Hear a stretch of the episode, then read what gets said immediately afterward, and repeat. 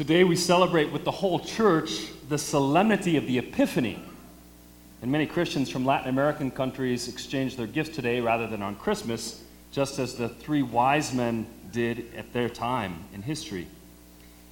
An epiphany comes from two little Greek words epi, which means on or towards, and phanein, to, to show. So the Feast of Epiphany is the festival of the showing forth or manifestation of Christ to the Gentiles. That means this is our party. We are the Gentiles. We are not originally part of the chosen people of Israel. And so we, all of us this morning, come together with the three magi to the manger to encounter Jesus, to eat of him who is the bread of life. And as we come this morning to worship, we experience firsthand what Pope Francis commented in his letter Evangelii Gaudium, the joy of the gospel. In the very first number of that letter, he wrote to each one of us The joy of the gospel fills the hearts and lives of all who encounter Jesus. Those who accept his offer of salvation are set free from sin, sorrow, inner emptiness, and loneliness. With Christ, joy is constantly born anew. I wish to encourage the Christian faithful to embark upon a new chapter of evangelization marked by this joy, while pointing out new paths for the church's journey in years to come.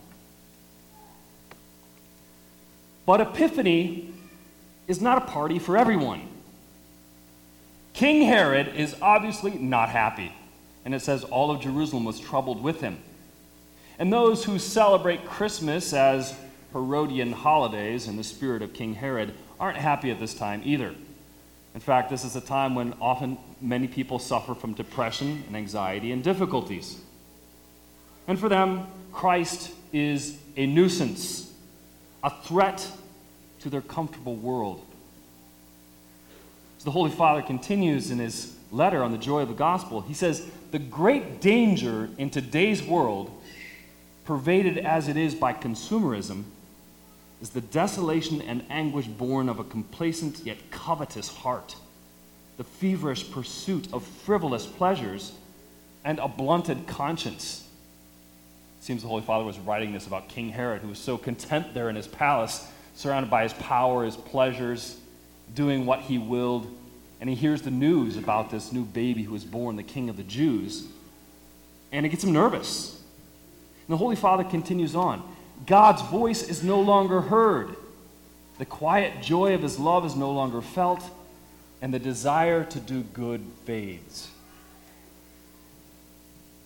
And lest we think that we're exempt from this, the Holy Father says this is a very real danger for believers too. Many fall prey to it and end up resentful, angry, and listless. That is no way to live a dignified and fulfilled life. It's not God's will for us, nor is it the life in the Spirit which has its source in the heart of the risen Christ. I invite all Christians everywhere at this very moment to a renewed personal encounter with Christ, or at least an openness to letting Him encounter them. And when, God willing, we open the door to Christ on this feast of the Epiphany, there are three things that are manifested to us. First, what he did when he came among us. Secondly, how the Magi responded to Christ. And thirdly, what Jesus Christ calls us to do now. So, firstly, what did Christ do? Well, what Jesus did becomes clearer when we see what he did not do. He wasn't born as the rich kid of Herod, the reigning king. He didn't announce his coming to the current political or religious leaders, the high society of his time. Jesus wasn't mainstream. Instead, he chose a poor peasant girl of the disinherited poor of Israel as his mother, and a day laborer as his foster father. The angels came and announced his birth to a bunch of shepherds out in the field, the guys who had no religious leanings at all, because they didn't follow the religious practices of their time. They were considered outcasts. The star appeared to foreigners, to immigrants, to those who were not of the chosen people. From all of this, it's clear what Jesus did is that he went to the fringes of society, to the what Pope Francis called the existential peripheries. And this is what Pope Francis mentioned when, when he was still Cardinal Bergoglio in his intervention to all the cardinals before the papal conclave. He spoke to them and said the following The church, which is all of us, the church is called to come out of herself and to go to the peripheries not only geographically, but also to the existential peripheries the mystery of sin, of pain, of injustice, of ignorance, and of indifference to religion, of intellectual currents, and of all misery. When the church does not come out of herself to evangelize, she becomes self referential and then gets sick. Not sick in the good sense, sick in the bad sense. When the church is self referential, inadvertently she believes she has her own light. She ceases, ceases to be the mysterium lunae, the, myst- the mystery of the moon, the reflecting of Christ, the way that the moon reflects the light of the sun. And thinking of the next pope, this is Cardinal Bergoglio, who later became Pope Francis, he said, He must be a man who, from the contemplation and adoration of Jesus Christ, helps the church to go out to the existential peripheries, that helps her to be a fruitful mother who gains life from the sweet and comforting joy of evangelizing. So, what did Jesus do? He went out, he evangelized, he brought God's love to those far from it. And this brings us to the second question What did the Magi do? Well, this is exactly what the Magi did as well. They went out, they left their comfortable homes, they followed the Star of David. While Herod, King Herod, stayed stuck in his palace, skulking over insurrections and plots to undermine his power, the Magi went forth. They found Christ. They found purpose and meaning to their life. They found love. And on this Epiphany, this is what the Holy Father is calling all of us as Catholics to do. All of us, I quote, all of us are called to take part in this new missionary going forth. Each Christian and every community must discern the path that the Lord points out. But all of us are asked to obey his call to go forth from our own comfort zone in order to reach all the peripheries in need of the light of the gospel. And this brings us to the third and final question what is it that Jesus Christ is calling us to do today? Clearly, Christ is calling us to go out like the Magi did, bringing our gifts to the Christ child who identifies himself with the poorest of the poor and the weak of our world. But our going forth will only be fruitful if we first encounter Jesus Christ.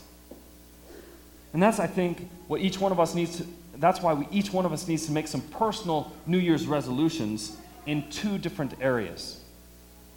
Firstly, to fortify in my own life and in my family the encounter with Jesus Christ.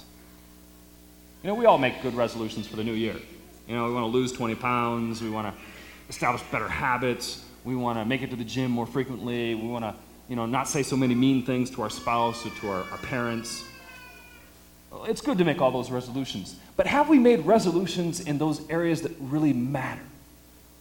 In our relationship with God? And I would encourage each one of you to reflect today and to offer as your gift to the Christ child your personal resolutions to grow in your relationship with Him during this new year. To make time for daily prayer. To frequent the sacraments more often to go on a retreat where you can really encounter Christ more deeply. And then take an honest look at the practical priorities in your life. I find all too many Christians who say, Yes, yes, I love our Lord and I adore Him first in my life. But when it comes to where they put their money, it's clear that God ain't first. Or when it comes to, oh, I have a soccer tournament this Sunday, so I couldn't make it to Mass. We see pretty clearly that soccer has become their God.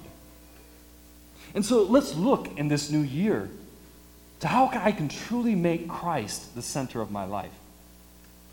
And in the second area where we can form those New Year's resolutions, how can you, not Joe Schmo next to you in the pew, but you, and I'm not talking just to the adults out there, I'm talking to the kids sitting in the front pew, like those two twin boys who are nine and a half years old sitting in the front pew. Okay? Every single one of us here is called by Christ to go out to the existential peripheries. And what does that mean for me? Well, it means something distinct for each one of us. But let me pull out a couple of hints from Pope Francis.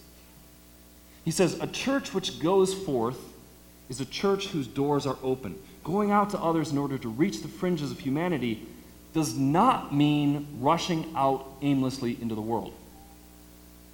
We are not called to be activists. We are not called to bring social justice to the world. We are called to bring the presence of God into the world. We are called to bring the love of Jesus Christ to those that we encounter. And yes, to go out of our comfort zone. The Holy Father continues on. We are called not to an unruly activism, but all, above all, an attentiveness which is a true concern for the person of others, which inspires me to effectively seek their good. And who are those around me that are on the peripheries? Sinners who have strayed far from God. Those who are suffering. And who of us doesn't know someone who's suffering right now? Whether internally or in their body. Those who, who don't have a fair shake in life. Addicts, prisoners, unwed mothers. Hey, even our Protestant friends, they're on the peripheries. They're not yet in the church of Christ fully. They haven't experienced the joy of receiving Jesus in the Eucharist. I get tired of people, you know, Catholics becoming defensive and saying, oh, well, we just got to you know, keep our, our, our little flock. No, Christ has called us to go out. We have the greatest gifts as Catholics to have the Eucharist, to have the fullness of the sacraments. It's about time we recognize the gifts that we have and proclaim that with joy, the gifts that we have received. And yes, even atheists and those who live as if God did not exist. Each one of us knows those peripheries around us that we can go to. And as a point of inspiration, I want to read to you in closing an email that a woman sent to me about two months ago. Uh, I had, I've written two books. The second book that I wrote is a, an, an answer to atheism in our modern society. It's called Better with God.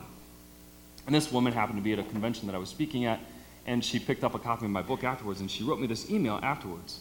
She said, Father, hi. I was at the convention this weekend, but we didn't meet. Anyways, cool story about your book. Stick it with it for the end, please. I bought five books on Sunday, two of yours. They looked interesting. I went to the airport and I picked the top book out of my suitcase for the plane ride. I sat next to, no kidding, a heavy metal rocker who takes heavy metal cruises and goes around the country to heavy metal concerts. Definitely someone on the periphery. we talked the whole flight. Super nice guy. Anyways, um, they kept talking about inviting people this weekend, so I went for it and asked if he went to church. He said no. I asked, How come? He said he didn't think he believed in God because the science of it, and he was good without faith, and people who seek out faith do so to be good. I said, Hmm, I do a lot of reading, and I promise if you look, you'll find science 100% supports intelligent design. So just look at the Fibonacci numbers. And I don't have, I don't have faith to be good. Faith is a gift from God to show me how He loves me. And He loves you too. I'm totally condensing his question and my answers. It was a 10 minute conversation. And then I looked at the book in my lap. Guess which one I randomly picked? Better with God. Why be good without God when you can be better, better with God? Your book. It gets better. I flipped over to the back cover and read it to him, and the three topics on the back were the exact things he said he had questions about. I said, Matt, I really think God is inviting you here. Please take this book. He took it. So, a heavy metal rocker is reading your book. Is God the coolest, funniest guy ever? Just had to tell you, I wish I had met you in person. I went home and I ordered another one so I can read it. Have an awesome day. God bless, Tricia. Today, Christ is calling you to reach out to those existential peripheries and to bring the love of Jesus Christ to those around you. Strengthened with the gift of the Eucharist today, let us go forth to carry out that mission.